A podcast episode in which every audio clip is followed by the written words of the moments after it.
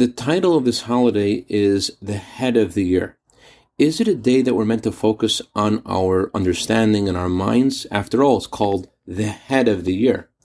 Good morning. Many rabbis and lay leaders use their various opportunities for communicating on this holiday to pontificate about world issues like global economy and various wars and struggles. Is this really appropriate for the day that is called the head, the mind of the year? And Rosh Hashanah is not only the day of judgment for the Jewish people, it's a day of renewal of energy of all of creation. So it would seem that it's not only about our people, and this dialogue would be relevant. But the Zohar says this Rosh Hashanah is the skull, it's above the brain. The skull is emblematic of the will of God, which transcends understanding. If our relationship with God that is renewed on Rosh Hashanah if this relationship is predicated on our saying, I'll do what makes sense to me and I won't do what doesn't make sense to me, our head is heading the wrong way. The day of Rosh Hashanah is not about logic and understanding. God is not asking us to use our minds. He's asking for the skull.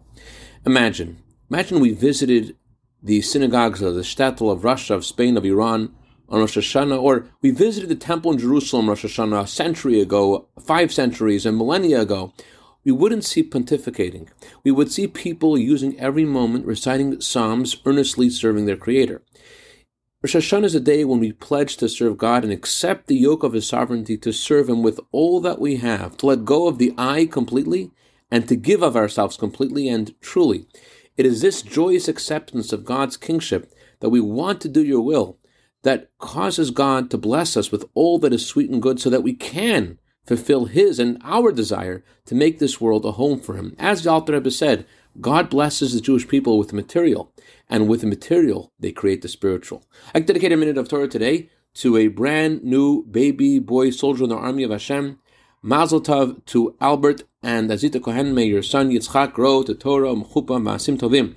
Also, like dedicate this to Neshama of Yirmiyahu ben Yosef Mizrahi and the Neshama of Yaakov ben Salman May his neshama have an aliyah and be good, inter, good to better, good intercede on behalf of his family for all good. B'seich Yisrael. Have a wonderful day.